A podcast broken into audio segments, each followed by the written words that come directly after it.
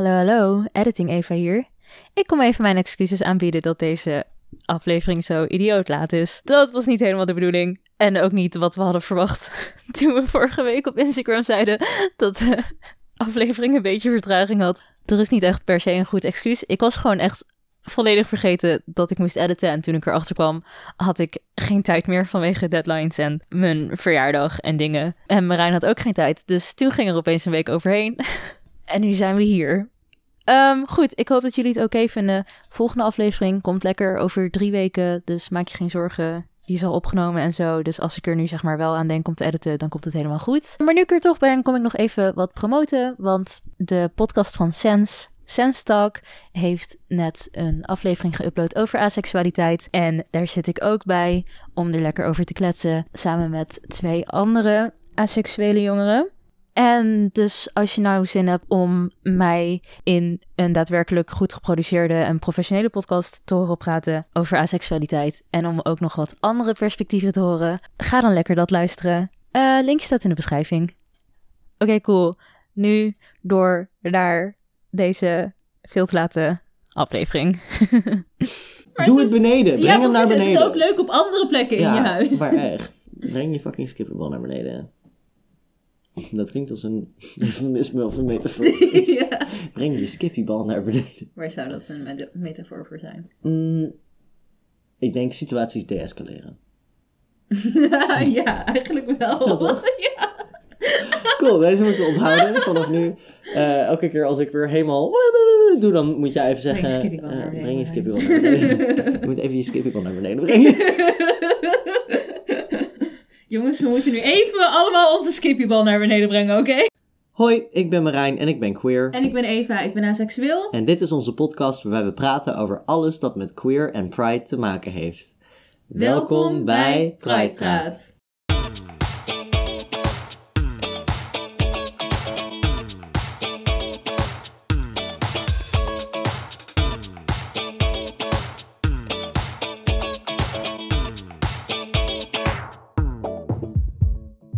Hoi en welkom bij deze aflevering van Bruidpraat. Yes, aflevering 48. Vandaag gaan we het hebben over denken over seks. Ja.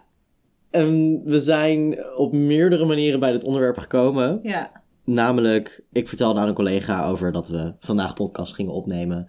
En toen vertelde een collega over een vriend van hem die, net als Eva, asexueel is. En dat hij zoveel tijd heeft om dingen te doen en zo productief is, omdat hij niet aan seks denkt. En ik snap daar dus echt geen fuck van.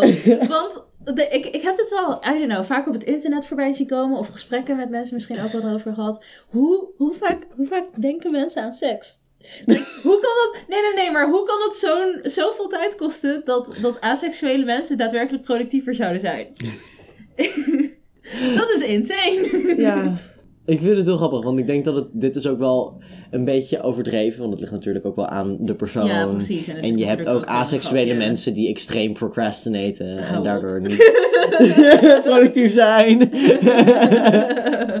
en mensen die heel goed kunnen multitasken, dus seks hebben en tegelijkertijd al hun belangrijke e-mailtjes sturen. I don't know. Dit is een grapje. Dit is niet letterlijk. Dat is Nee. Dit is niet iets dat mensen doen. Je nam het volgens mij iets te serieus. Het is nou, niet per se. Ik weet niet wat ik serieus moet nemen, niet? Nee, daarom. ja, ja, ja. ik vroeg me af of het iets is dat mensen echt deden. Maar nou, vast wel, maar ik denk niet. dat jij weet.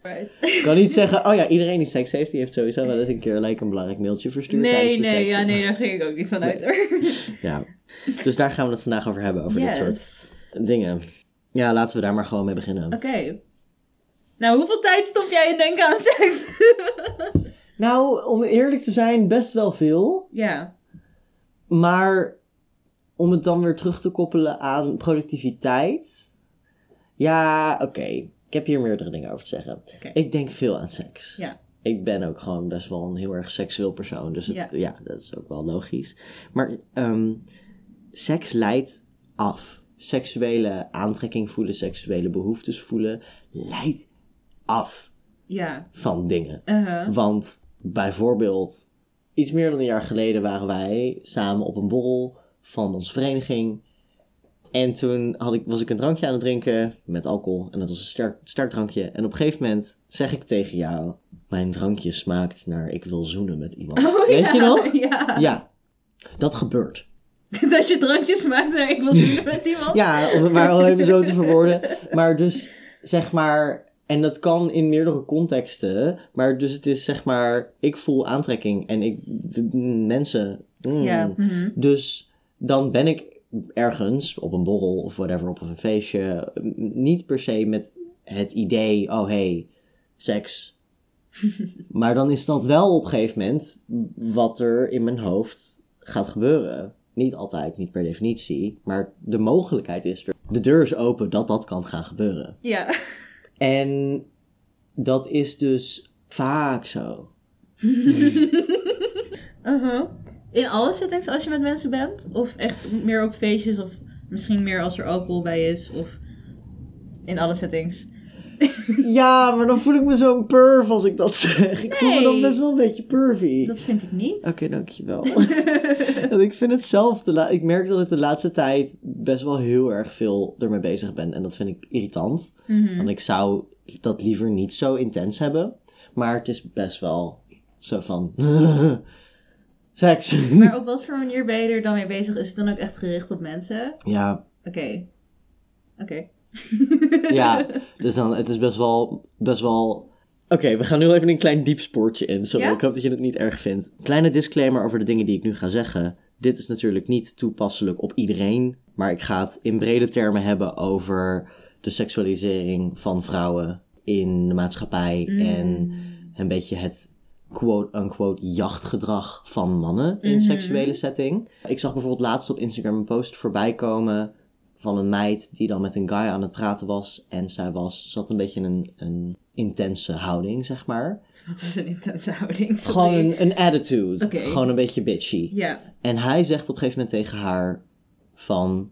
Deze houding die je hebt, Mhm. zorgt er niet voor dat ik mij aangetrokken voel tot jou. Nee. Waarop zij antwoordt met... Oké, en wat geeft jou het idee dat ik probeer om jou aan te trekken Ja. dan? Uh, Dat idee, ja. dat...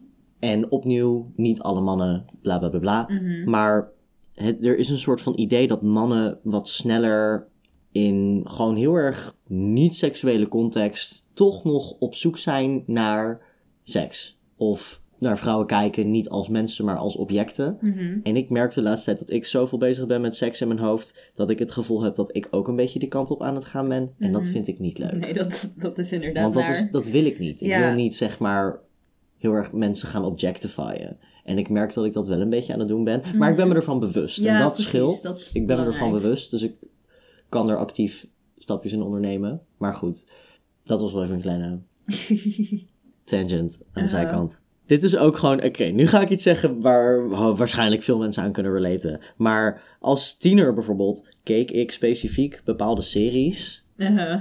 omdat seksappeal. Ja.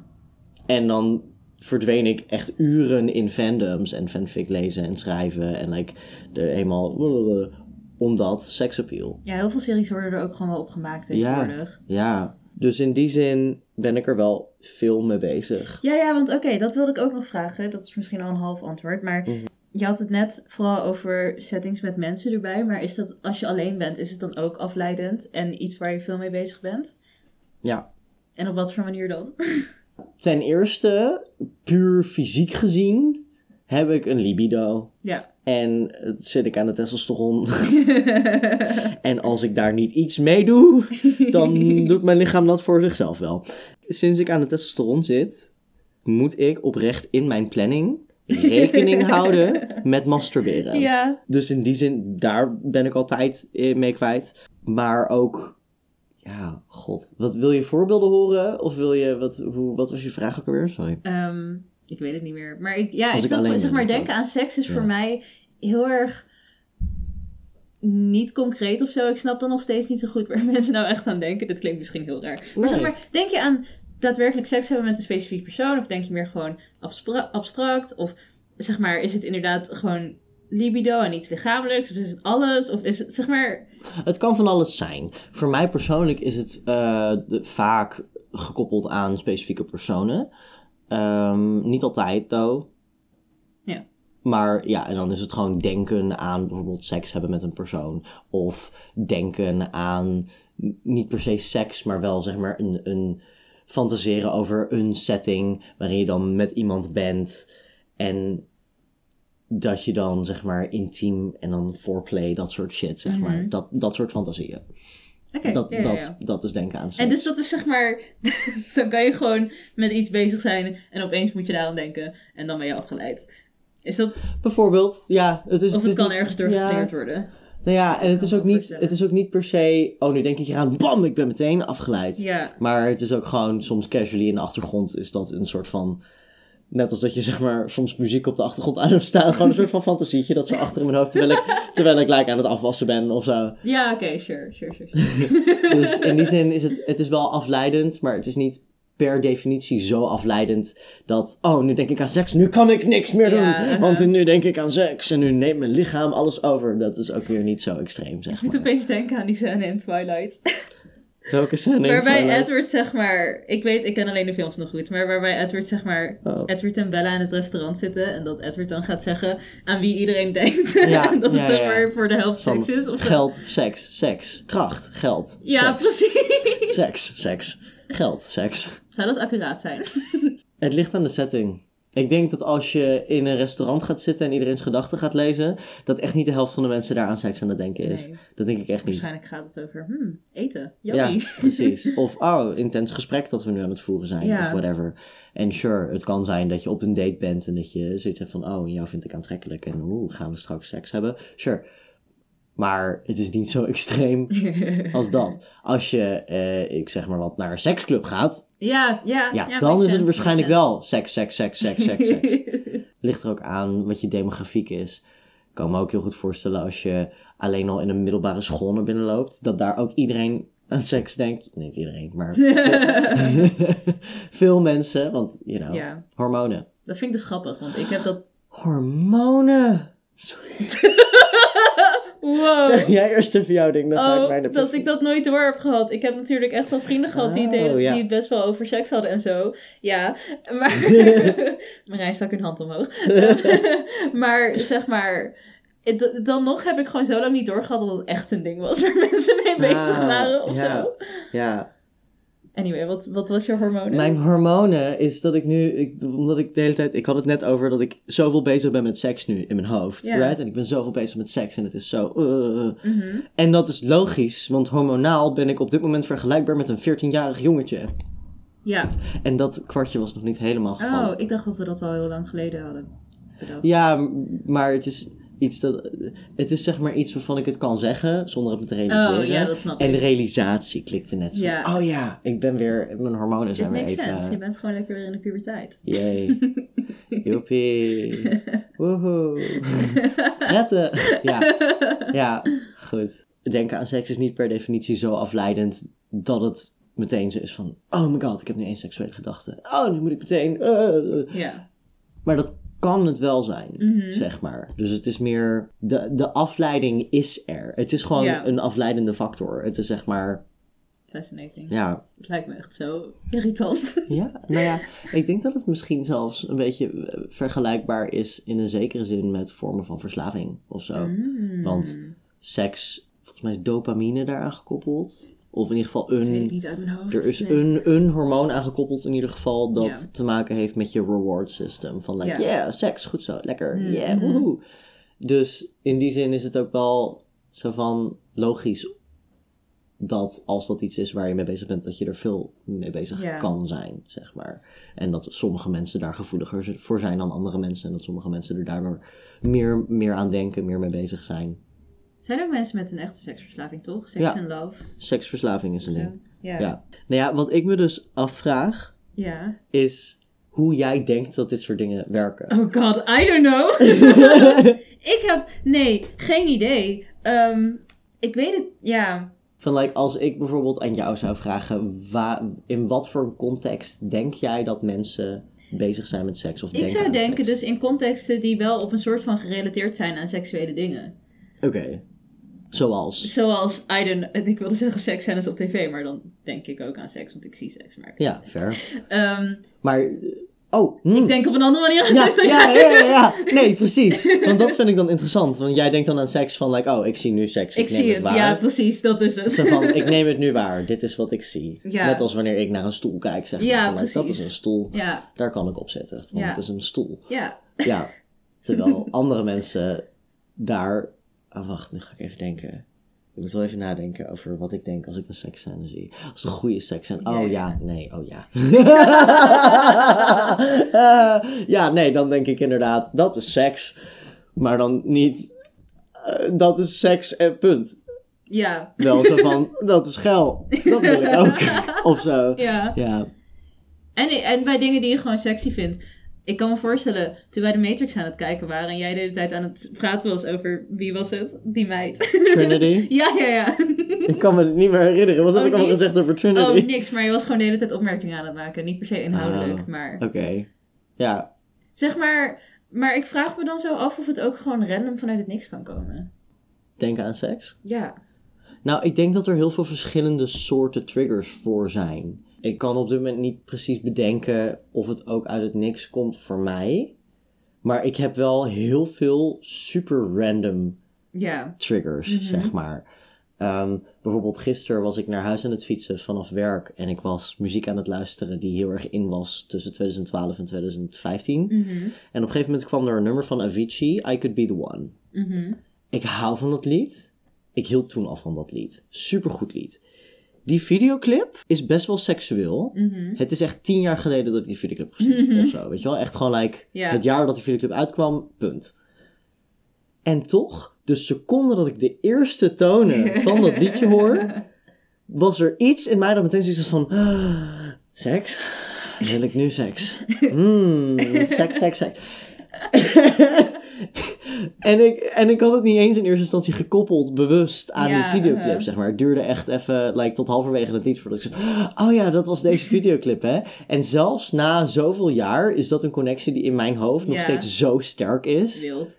Terwijl ik toen niet eens, like, zo erg... Like, ik was jong, weet je wel? Misschien had ik al seks gehad, I don't know. Ik weet niet precies wanneer de nummers uitgekomen. Maar op een heel andere manier bezig was met seks dan nu. Ja. En alsnog had het zo'n sterke reactie. Net als sommige geuren. En met sommige geuren bedoel ik niet, zeg maar, de, de, de geslachtsorgaan geuren. Dat is echt een van de naarste woorden die ik ooit heb gezegd. Ik bedoel meer, nou ja, ken je de term aphrodisiac? Ja, maar ik, vraag, ik heb geen idee of ik weet wat dat betekent eigenlijk. aphrodisiac, ik weet wel even de Nederlandse term niet meer. Waarom, waarom maar ken ik dit woord? Ga door. Ehm, dat zijn dingen die ehm, seksuele lusten aanboekeren of groter maken. Dus bijvoorbeeld oesters, chocola, dat soort, zeg maar, vaak is het eten dat eraan gekoppeld wordt. Maar ik heb het gevoel dat dat breder getrokken kan worden dan alleen voedsel. En dat het dus ook zoiets kan zijn als muziek of geur of dat soort dingen, zeg maar. Hm. Ja, Maar het is bij jou wel vaak gewoon iets dat dus door hoe klein dan ook wel door iets getriggerd wordt. En Ja. niet dat je gewoon zit te chillen en dan opeens zegt je hoofd, hallo, seks. Het zijn twee heel verschillende situaties. Het is, het is of het wordt door, of, ja, het, dus het kan door dingen getriggerd worden, maar het gebeurt ook wel eens dat ik me gewoon verveel. En dat Oké, ik dan zo ben van, weet je wat, ik ga lekker aan seks denken. Because I'm bored. ja, dus dan is het meer een bewuste keuze. Ja. ja, ja, Ik heb nou nooit het idee van, oh, ik ga eens lekker aan seks denken. ja. Dat is trouwens ook wel een goede om nadruk op te leggen, is eh, niet dat het zeg maar, het is niet alsof het per definitie zo is van, oh wow, intrusive thought over seks. Oh, intrusive thought. Het is wel echt vaak gewoon, heb je er wel meer controle over Ja, om zo te zijn van, hallo. Nu ga ik, dit is iets wat mij doet denken aan seks. Ja, dat pad sla ik Ja. in, zeg maar. is grappig dat we het daar de hele tijd niet over hebben gehad, omdat dat dus niet iets is dat in mij opkomt dat mensen dat doen. Nee, en ik realiseerde me nu net pas dat dat iets is waarvan jij je niet realiseert dat mensen dat doen. Het is inderdaad wel, het is wel bewust dat ik zeg maar Het is niet alsof ik rondloop en dan om de paar minuten in mijn gezicht wordt geslagen met like, bam, seksgedachten. Wow, ah, ah, goh, weet je wel. like, het is wel gewoon dat ik zo zit van, hmm, ja, bijvoorbeeld vannacht, ik kwam thuis, ik had een, op werk nog wat drankjes nagedaan en ik kwam thuis en ik had dus net dat nummer geluisterd. Dus ik was helemaal zo, ja, en ik kom thuis en ik was een beetje dronken. En het eerste wat ik deed is gewoon, ik ga midden in mijn woonkamer staan met mijn ogen dicht met dat nummer op en ik was even, oké, en nu ga ik gewoon heel even een paar minuten lekker denken aan seks. Ja. Gewoon omdat het goed voelt nu, weet je wel? Ja.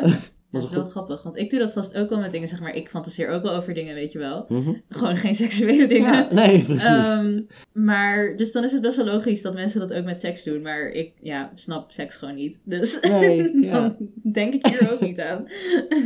ja. Van de week waren wij samen naar huis aan het fietsen. Klopt.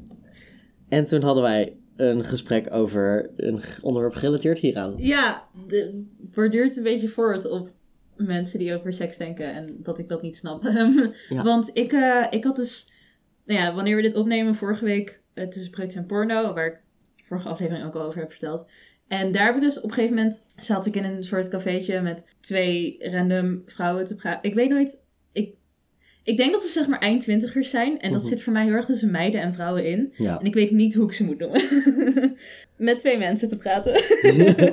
Dan maar geen gender. Ja. Nee. En toen, toen, toen belanden we opeens in een soort van dansperformance over masturbatie. Wat een ervaring was. maar you know, het was dans, dus I liked it. ja. En ze, ze had gewoon best wel een expressief gezicht, zeg maar, Mhm. daarbij. En toen, toen zei dus een van die mensen met wie ik zat, was zo van... Ja, ik ben dan zo benieuwd hoe zij in bed is, want ze is nu al super expressief. En toen zat ik daar echt helemaal zo van... Wow, dit zijn, dit zijn gedachten die mensen hebben over hoe andere mensen in bed zijn. Very fascinating. Ja, ja, dat zijn eh gedachten die mensen zeker hebben. Ja. Over hoe andere mensen in bed zijn.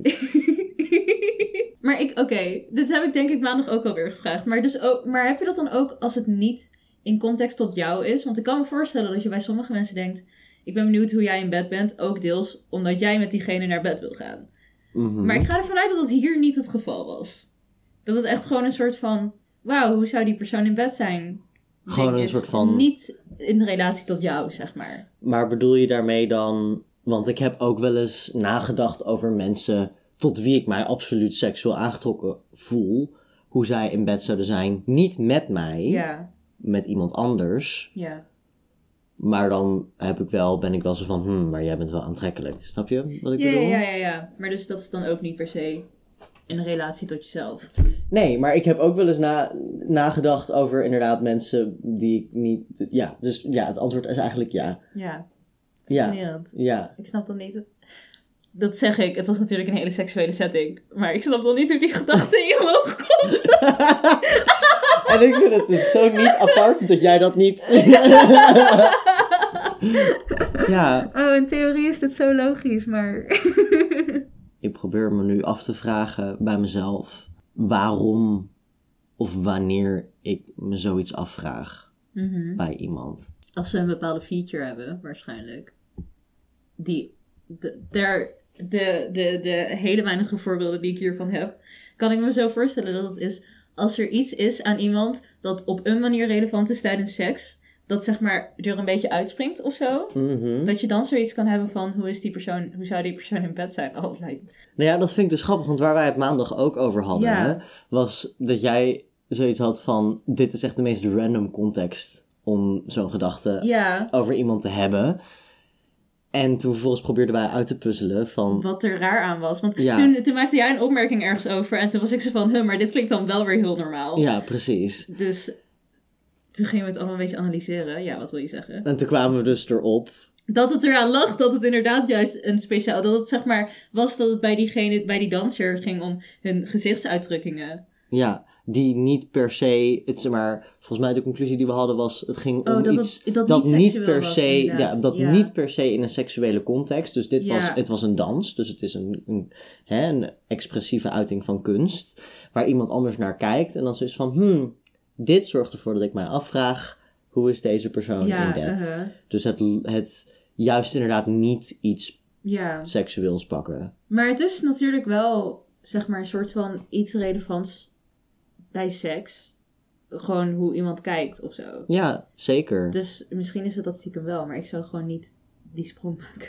Nee, ja, ik bedoel, net als met, want het voorbeeld dat ik toen op de fiets gaf, had ook iets, heeft voor mij een seksuele component. Namelijk eh, bijvoorbeeld het stemgeluid van Ja. iemand, zeg maar. Ja, dat, dat is ook, mensen kunnen geluid maken tijdens Ja, seks. Dus dat heeft voor mij dan een seksuele Dus misschien component. vind ik dat nu Maar logischer, maar ik vind vooral ook bij dat stemgeluid voorbeeld, dan heb ik zoiets van, ja, als je daar dan kijkt naar in een niet-seksuele setting. Want nu, dit was natuurlijk een hele avond over seks. Dus ja, zeg maar, als ik er nu achteraf over nadenk, dan is het misschien ook wel logisch dat je sneller aan zoiets denkt. Maar als dat niet de setting is, dan ja, vind ik het heel fascinerend dat je bijvoorbeeld iemands stem kan horen en kan denken, wauw, hoe is dit tijdens de seks? ja. Oeh, ik vraag me af of dit iets is wat jij beseft of niet. Oh god. gedachten triggeren elkaar. Dus op het moment dat je bijvoorbeeld blij bent, dan ben je sneller geneigd om blije dingen te zien. Als je boos bent, ben je sneller geneigd om boze dingen te zien. Dus dat wat er wat aanwezig is, zoekt zichzelf. Ja. Hetzelfde met seks. Dus op het Mhm. moment dat je kijkt naar een interpretatieve dansvoorstelling over masturbatie, Ja, dan is het een heel klein stapje ja, eigenlijk dat is wel waar. naar seks. Het was natuurlijk, ook, zeg maar, die hele avond ging over seks. Ja, Dus het makes sense. ja, Het is zo erg niet iets dat bij mij omhoog zou komen. Ik vond het gewoon heel fascinerend om dat te horen. Ja. Dit is iets. Oké, ik heb nu ineens een random gedachtespinsel die ik wil delen en ik vraag me af wat jouw perspectief Oké. hierop is. Ik kan heel gefrustreerd raken als ik een film of een serie kijk of iets lees en er is een seksscène die niet realistisch is. En dan met realistisch bedoel ik bedoel ik niet ik bedoel meer mm, de emotionele component ervan. Dat ik zo zit van, ja nee, dit is niet likely. Van, Mhm. van, het voelt, dan voelt het meer als seks om de seks. Mhm. Van like, oh, we wilden er graag een seksscène in. Dus we doen er maar een seksscène in. Mhm. Terwijl ik daar zo zit van, ja, maar ik connect hier niet mee. Dit Ja. is gevoelloos voor mij. Dit is Uh-huh. gewoon seks om de seks. Ja, En niet dat ik zo zit van, oh, oh, ik snap dit. Want dit is logisch voor de personages en op dit punt in het verhaal. En het, en het klopt. aha, aha. En dan heb ik zoiets van, mm, mm. en dan vibe ik ook meteen niet meer met de seksscène. Nou weet ik dat jij sowieso niet per se vibet met met, seksscènes. dus ik vraag me af hoe voor jou, of dat soort like, dingen waarvan je in de narrative zoiets hebt van, of je, ja, of je überhaupt in de narrative met seksscènes zoiets kan hebben van, dit is raar, dit klopt niet, of dit is voor mij niet. Ik vind seksscènes in de narrative bijna nooit kloppen. Oh, maar je zegt bijna nooit. Oh ja, want er zullen vast wel momenten zijn dat ik het wel logisch vond. Ik heb geen voorbeelden voor je. Nee, oké. Ten eerste doet het me heel erg denken aan dat ik een keer een post heb gelezen van... Ja, hierdoor had ik eerder al moeten weten dat ik aseksueel was. En iets over, als mensen seks hebben, dan verpest dat de ship voor mij. Ja, En ik was er van, oh, it me. ja, oh, oep, that me. ja. En ik denk dat dat er een beetje mee te maken heeft met dat ik het heel moeilijk vind om seks als iets emotioneels te zien. Ik merk dat ik dat extreem van elkaar loskoppel en dat ik echt actief tegen mezelf moet zeggen, als ik het erover heb, weet je wel, of eraan denk van dat het iets emotioneels is. Ik zie het puur en alleen als iets fysieks. En omdat ik emotionele nabijheid gewoon veel belangrijker vind dan fysieke nabijheid, denk ik dat ik daarom zoiets heb van, oh, nu het of zo, weet je wel, nu is de emotionaliteit weg. Wauw. Wat echt, ik ben me ervan bewust dat dat niet is hoe het werkt. Nee, maar ik vind het wel heel grappig, want je vertelt dit en er komt ineens een soort van iets in mij op. een soort realisatie-ding of zo, wat ik heel interessant vind. Want ik, ik weet niet, weet jij waardoor het komt dat jij seks meer inherent als iets fysieks ziet en niet als iets emotioneels? Wellicht deels omdat ik er zelf niks meer heb, maar absoluut geen idee. Want ik heb het gevoel dat dat, of nou ja, ja dit is hypothetisch hè. Ja, ja, ja. Zou kunnen dat dat iets misschien een beetje aangeleerd is omdat ik het idee heb dat dat ook best wel een beetje vanuit de maatschappij. Kijk, ik bedoel, je krijgt Mhm. natuurlijk als je opgroeit wel geleerd van like, als twee mensen heel Ja, veel van precies. elkaar houden. Uh-huh. Maar als je dan kijkt naar hoe het wordt neergezet in media en in porno, is absoluut niet iets emotioneels. Nee, uh-huh. Is het heel rauw fysiek. Er komt geen liefde bij kijken, weet je wel. En dat is vaak in, moet ik zeggen, dat ik het gevoel heb ook met series en zo, of films, zijn seksscènes naar mijn idee vaak, vaker lust of, een, of plot gedreven. Dan, oh, dit zijn twee personages, ze hebben nu een hele diepe emotionele band met elkaar. En daaruit volgt natuurlijk op een heel tedere, romantische manier seks. Dat is niet iets dat je in media zo snel ziet. Want dat is niet hoe seksscènes in media gebruikt worden. Dat is niet hoe je een verhaal vertelt in media. Dit is niet, voor een narrative is het niet interessant om dat soort seksscènes te laten zien, vaak. En het grappige is dat ik dus, waar ik net ineens over nadacht, want ik heb dit ook met porno. Je hebt heel veel, heel veel porno is zo fysiek Ja. en er is niks emotioneels aan en is het meteen, huh. En sure, soms kan dat leuk zijn, maar soms niet. En toen laatst was ik porno aan het kijken en toen vond ik heel erg emotionele, like gewoon like, dit is een, een zeg maar, oké, een categorie van porno is like homemade. En dan heb je Mhm. mensen die dus echt relaties hebben met elkaar, die like home tapes maken en zo. Ja. En dan zie je die emotionele connectie en dat is zo anders. Ja. En dan, dan was even, mijn hoofd deed, daar ging daar Ja. even heen. Zo van, oh wow. En dat ik, ja, want ik kan me voorstellen dat dat misschien ook iets van als je inderdaad die representatie niet ziet van dat, Mhm. dan is het ook Ja. logisch dat dat niet, Ja. ja. Heb jij nog laatste gedachten? Ik denk het niet. Heb jij nog laatste gedachten? Nee.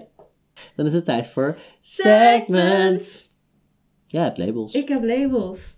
Ik ga het vandaag hebben over polygender. Wat is polygender? Polygender is een genderidentiteit. Ik vind het heel raar dat jij een genderidentiteit doet, sorry. Ik dacht, ja, laat ik het maar eens doen. Je hebt nog nooit een genderidentiteit gedaan. Nee, want ik wilde dat altijd aan jou Ja, overlaten. en toen dacht ik van, ja, dan gaan we zo langzaam door de genderidentiteit Ja, nee, heen. dat is Dus waarom goed. zou ik dat doen? Het is helemaal prima. Het is gewoon heel apart.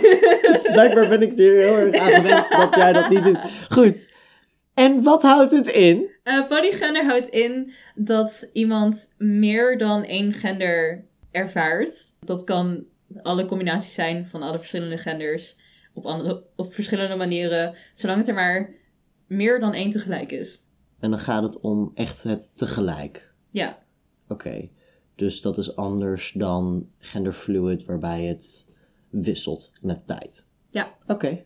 Ja. Cool. er staat hier nog dat sommige mensen het definiëren als meer dan drie genders. Want dan is drie genders trigender en twee Oh, ja. genders bigender. Ja.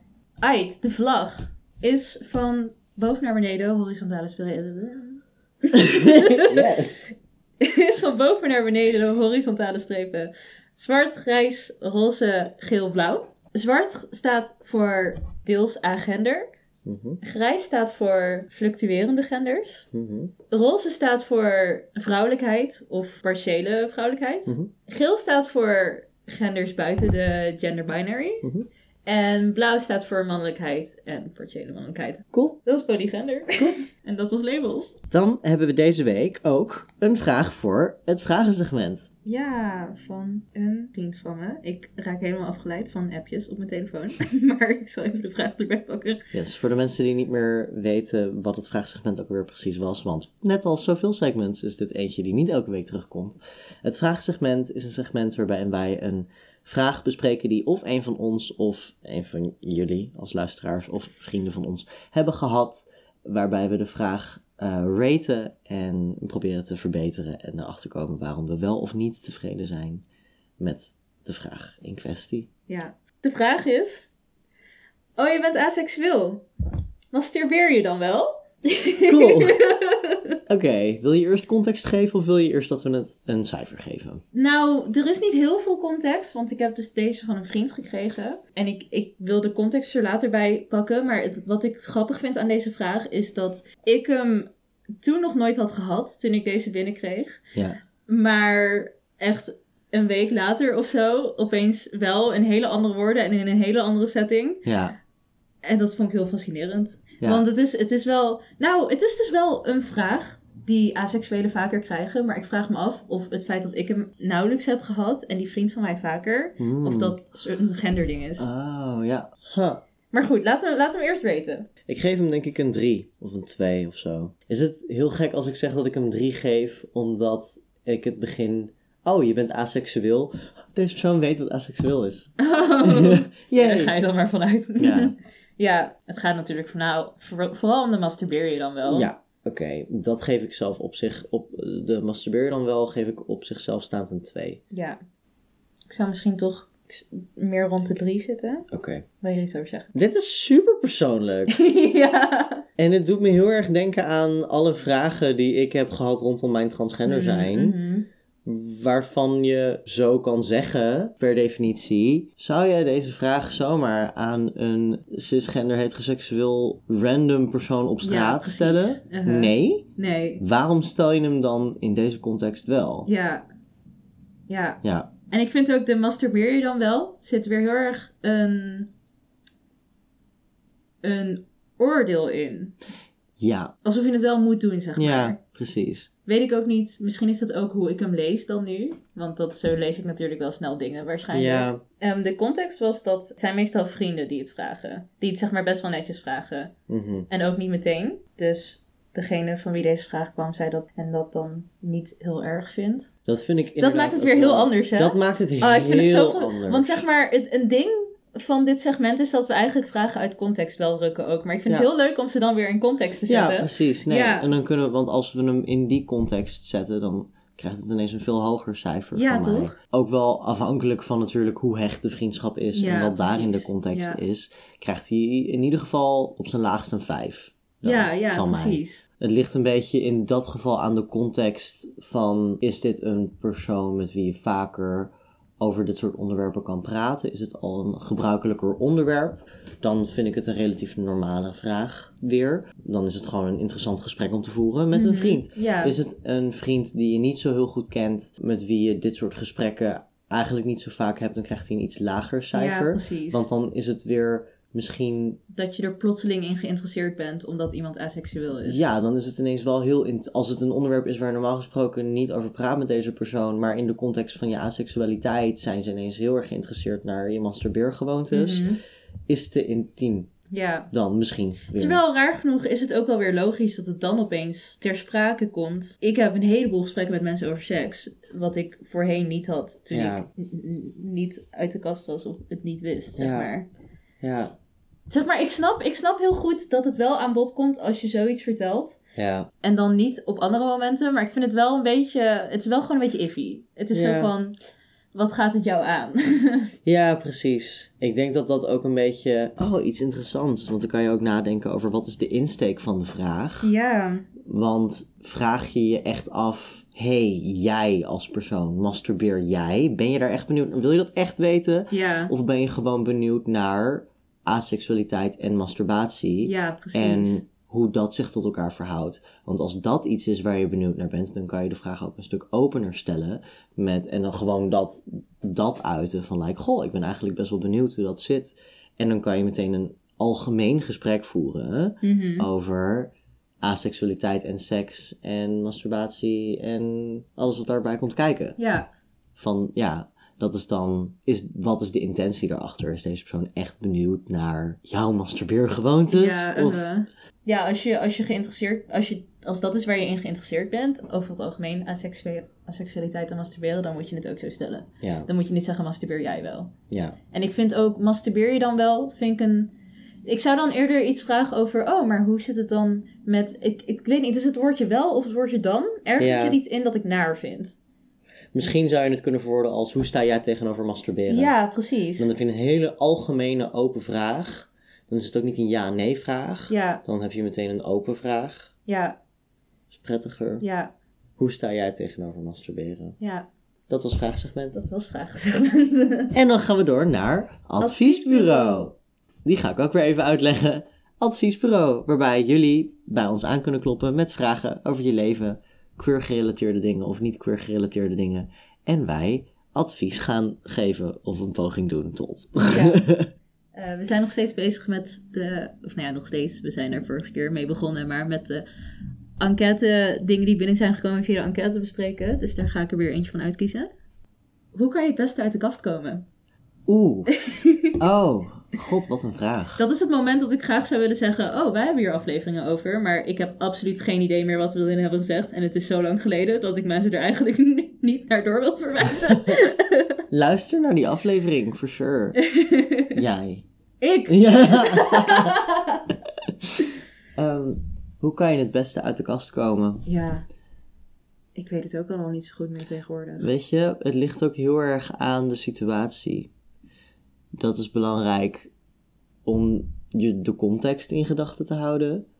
Want bijvoorbeeld, wij zijn allebei in de twintig, wonen niet meer bij onze ouders, Mhm. zijn volwassen aan het worden.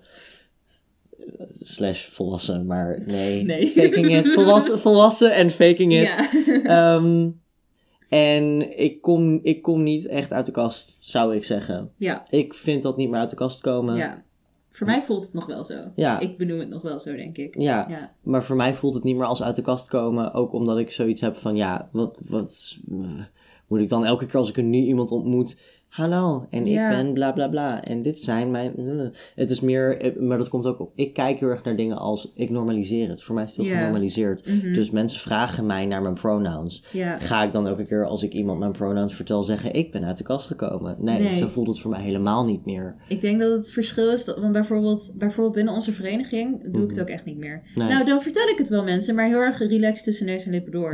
En dat vind ik ook niet meer uit de kast komen, maar omdat ik er zelf gewoon echt nog een heel groot ding van maak, vaak. Ja, Op als ik in een nieuwe context ben, dan, ja. dan voelt het dus wel nog als uit de kast komen. Daar Ja. komt het verschil vandaan. Ja, ja, snap ik. En eh, andersom kan ik me ook voorstellen bij mij dan dat als ik nu bijvoorbeeld naar familie zou gaan die ik al heel lang niet heb gezien, die mij niet kennen zoals ik nu ben, Ja, dat het dan weer zou voelen als opnieuw uit de kast komen. Ja, Toch uh-huh. wat meer. En het ligt dus inderdaad heel erg in die zin aan de context van je leven en de context waarin je iets vertelt. Want is het in een setting waarin dingen heel erg genormaliseerd zijn of niet? ja, dat soort dingen like, hebben er heel erg invloed op. Ehm, ik ga er bij deze even van uit dat de vraag te maken heeft met uit de kast komen naar je ouders. Want dat, is, de meest. Een aanname, maar dat dat, is wel een het aanname, engste, maar vind ik. dat is is- het moeilijkste. Dat is precies. Het is een grote drempel. En het is vaak ook de. Als je het hebt over uit de kast komen, naar mijn Ja. idee is dat vaak wel. De uit de kast komen is Ja, vaak naar je ouders. ik wou dat ik hier advies over had. Ik heb gewoon zo lang gewacht tot ze het me vroegen. dat is mijn tactiek. Dat geen, kan ik niet aanraden. Een andere tactiek is maak een podcast ja, daarover. precies. En, eh, en geef de podcast, stuur een link naar je ouders. Ja, Dit is ook een grapje, niet doen. Dit is niet... oké. Nee, oké, sorry. Laten we, oké, laten we wat serieus gaan bedenken. Wat ik volgens mij laatst met jou tegen iemand heb gezegd op Instagram, was zorg dat je bronnen hebt naar wie je iemand door kan verwijzen. Ja, Als je zelf geen zin hebt om heel veel irritante vragen te beantwoorden, ja, zorg dat je mensen door kan verwijzen. ja. Dat is inderdaad iets dat je kan doen. Je kan een brief schrijven. Hmm. Veel vrienden van mij die zijn uit de kast gekomen naar hun ouders in de vorm van een brief. Wow. En hebben dat dan zo gedaan dat ze... Bijvoorbeeld een een vriendin van mij, toen ze uit de kast kwam als transgender... heeft zij een brief geschreven aan haar ouders waarin ze alles uitlegde. En die heeft ze 's ochtends, voordat ze naar school ging... heeft ze die zeg maar op tafel gelegd. En toen ging ze naar school. Verschrikkelijk. Ik zou me echt niet meer kunnen concentreren Ja. de hele dag. Maar eh, het is wel slim. Ja, dat is, een, dat is een manier om het te doen. Wat je ook kan doen is, en dat is iets dat jij iets meer hebt gedaan, denk ik. Want jij bent niet als eerste bij je ouders uit de kast gekomen. Nee. Stel je vindt het heel spannend om bij je ouders uit de kast te komen, maar je hebt andere mensen in je omgeving waarbij je het minder spannend vindt, waarvan je weet, oh, die zijn er makkelijker mee. Eerst bij die mensen uit de kast komen. Je hoeft niet het gevoel te hebben dat er een bepaalde volgorde is waarop je het per se moet doen. Nee, precies. Dat is er helemaal niet. Nee. En stel je hebt op dit moment geen mensen in je leven waarvan je denkt, oh, hey, daar kan ik makkelijk bij uit de kast komen. Zoek die. Ja. Het online. eh, ja, ga op zoek, kijk of er een GSA is of een jong en oud. Mhm. Eh, jong en oud als in, niet oud als in leeftijd oud, maar oud als in out of the class. ja. Uit de kast, precies. Eh, zoek inderdaad online naar mensen en dan kan je daar oefenen. Ja. Klinkt misschien heel gek, maar dat kan echt helpen. Gewoon door het er met mensen over te hebben. Want naar mijn ervaring bijvoorbeeld, en dat kan voor iedereen verschillen, maar voor mij persoonlijk, toen ik uit de kast kwam rondom met, mijn gender, ehm, mensen begrepen het gewoon niet. En dan niet per se, ja, ook wel, ze begrepen het niet in verhouding tot mij. Mhm. Mijn moeder had heel erg zoiets van: wat heb ik niet gezien? Ik, eh, ik heb Oh, iets gemist. Maar ook mensen snappen niet altijd het label waarmee je uit de kast komt. En hoe meer je oefent met uit de kast komen naar andere mensen en het uitleggen van en het erover praten van: goh, hey, dit is hoe het, dit is het label, dit is wat het betekent, dit zijn de dingen die erbij komen kijken en Ja. zo zit het voor mij. Dan is het makkelijker om dat gesprek in te gaan, omdat je zekerder bent van waar je het over hebt. Ja, uh-huh. En minder het gevoel hebt dat je in dat gesprek misschien geconfronteerd gaat worden met vragen waar je geen antwoord op hebt. Ja, wat precies. kan zorgen voor een gevoel van onzekerheid. Maar ook om daar wel bij te benadrukken, dat mag ook. ja, precies. Je mag ook absoluut als je uit de kast komt en, je- en mensen stellen vragen en je weet het niet, mag je dat ook gewoon zeggen van dit, dit weet ik niet. Nee, precies. En dat mag ook, dat mag. En Je hoeft jezelf niet te verdedigen of zo. nee, Jij voelt je hoe je je voelt en dat is prima. En dat is helemaal valide, gewoon omdat jij je zo voelt. Ja. Ik denk ook iets wat belangrijk is om te benoemen. En dit is iets dat wel vaker gebeurt bij uit de kast komen. Is heel, mensen hebben er heel verschillende reacties op. Als iemand naar mij toe uit de kast zou komen. Voor mij, ik ben zo queer. Ja, Voor mij is het zo normaal dat Ja. ik zoiets heb van, I don't care. Maar dat is niet altijd de gepaste reactie. Nee, ik weet nog goed toen ik voor het eerst uit de kast kwam. Ja, eigenlijk wel. Ik noem, reken het namelijk niet mee dat ik aan jullie allemaal vertelde van... Oh, ik denk dat ik misschien Ja. aseksueel... De eerste keer dat ik heb gezegd ik ben aseksueel... Toen was een van de mensen daar, die deed er eigenlijk heel casual over. En de ander, die had wel door dat, dat het een heel goed ding was voor mij. Dus die heeft wel een beetje doorgevraagd. En het was uiteindelijk een hele fijne ervaring hoor. Maar soms, omdat het voor jou een groot ding is, wil je ook gewoon een grote reactie. Of in elk geval Ja. een beetje interesse of zo. Of niet een wow, wat raar. Het is, nou ja, al helemaal geen wat raar. Maar zeg maar, Ja, een oké en weer door is ook niet altijd gepast inderdaad. nee. En dat mag je ook aangeven in dat gesprek. Hmm. Dat kan je ook gewoon aangeven van like, stel je komt voor het eerst uit de kast en je vindt het een best wel groot ding. En ja, het zijn bij mensen die er heel chill over zijn. Dan mag je alsnog communiceren van, oké, ik vind het heel fijn hè, dat jullie hier zo goed op reageren. En dat Ja. voor mij is dit wel een heel groot ding. Ja, Dus ik zou het fijn vinden als we er iets meer op die manier het zouden kunnen benaderen. Van like, wow. Want het is voor mij niet een, oh oké, sure, prima, en we gaan weer verder. Want het kan soms ook gewoon heel fijn zijn om. Ik bedoel, je hebt een hele zelfontdekkingstocht doorgemaakt. Je Aha. bent achter allemaal dingen gekomen. Je hebt, eh, je hebt een, een label gevonden waar je je chill bij voelt, of niet. Zeg maar. of, een, of niet een label gevonden, maar meer gewoon Oké, zo van: hey, in het algemeen, ik ben niet hetero of ik ben niet cisgender of Mhm, whatever. mhm. En het kan heel fijn zijn om dat te kunnen delen met mensen. Ja, En dan pak dat. Doe dat lekker. ja, uh-huh, inderdaad. Ja. Ja, Ja. En succes. ja. Zelfs bij iedereen, hou ons vooral op de hoogte als je dat leuk vindt. Want ik vind het heel leuk om eh, van jullie te horen. Ja. En ik, again, ik ben heel erg snel invested in dingen. Dan is het nu tijd voor theekransje. yes. Yes or no? Leen jij je partner uit voor 1 miljoen gedurende één week? En ik vind heel even in deze setting gaan we even zeggen: wij zijn elkaars partner. Oké. Want we zijn getrouwd, weet je wel? Ja, klopt. Ja. Dus zou ik jou uitlenen? Zou jij mij uitlenen voor een miljoen? Voor een week? Dat ik een week lang uitgeleend ben? Wat houdt uitlenen in? Ik denk dat we dat nu zelf mogen gaan definiëren. Ja. Ik denk uitlenen is: er komt iemand naar je toe en die zegt: Hi, als ik jou een miljoen geef, Oké. Mag ik Marijn dan even een week hebben? Dit klinkt dus alsof jij het in dit scenario niet, jij niet echt een consentspositie hebt of zo. Nee, die kunnen we toevoegen. Want dat, ik denk dat ik dat Ja. het belangrijkste vind. Ja, same. Als jij het prima vindt om uitgeleend te worden, dan ja, sorry hoor, maar... een miljoen. Go. maar een miljoen euro! het, is, het, is, nou ja, het is gewoon het belangrijkste wat het inhoudt voor jou. Ja, ik ga de vraag anders stellen. Oké. Onder welke voorwaarden zouden wij elkaar uitlenen voor een miljoen euro? Dan kunnen we een scenario schetsen en misschien luistert er wel iemand en die Ja. denkt, ja, dit, hier ga ik wel mee akkoord. Kijk, en dan ga, we een miljoen rijker. Oké, voorwaarde 1 voor mij, om uitgeleend te worden. Ik krijg een half miljoen van jou. dat is fair. dat is nog steeds heel veel geld. en je moet natuurlijk het wel gewoon een week lang naar je zin hebben. Of in elk geval niet een kuttijd hebben. nou, het is maar een week. Kijk, ik bedoel... Dat is waar, maar ik zou jou niet uitlenen. Als, ik weet niet waarom we het de hele tijd over jou uitlenen hebben. Ja, want de vraag voor jou is mij uitlenen. Ja. Maar ik zou jou niet uitlenen als ik zou weten dat, je het, dat iemand gewoon kut met je om zou gaan of zo. Ja, oké. Of zou jij dan tegen mij zeggen, ja maar doe maar wel, want ik wil graag een half miljoen. Ligt eraan hoe kut het kut zou zijn. Kijk, als ik een week lang gemarteld ga worden, nee, dank Nee, ja, je. ik heb geen zin in trauma's erbij. Maar als het gewoon een week lang zou zijn, weet ik veel. Stel je voor, ik zou een week lang in een huis moeten zitten met iemand die, ja, met wie ik gewoon eigenlijk geen gedeelde interesses heb. En ik vermaak me niet echt. Ik heb het niet echt naar mijn zin, weet je wel. Dus ik voel het een beetje ongemakkelijk. En het is net een beetje zo. mm, mm. ja, eh, sure, let's go. het is maar een week. Ik overleef het wel. Alright, alright. En jij? Voor als ik uitgeleend word? Ja, voor als ik jou uit zou lenen. Voor een week. Weet je hetzelfde, denk ik? Ja, Ja. ja. Een week lang ongemakkelijke situaties is ook wel een beetje naar. zo. Maar my god, een half miljoen. Ja, en het is. Maar dat is ook. Zou ik al Het is een lening kunnen terugbetalen? toch?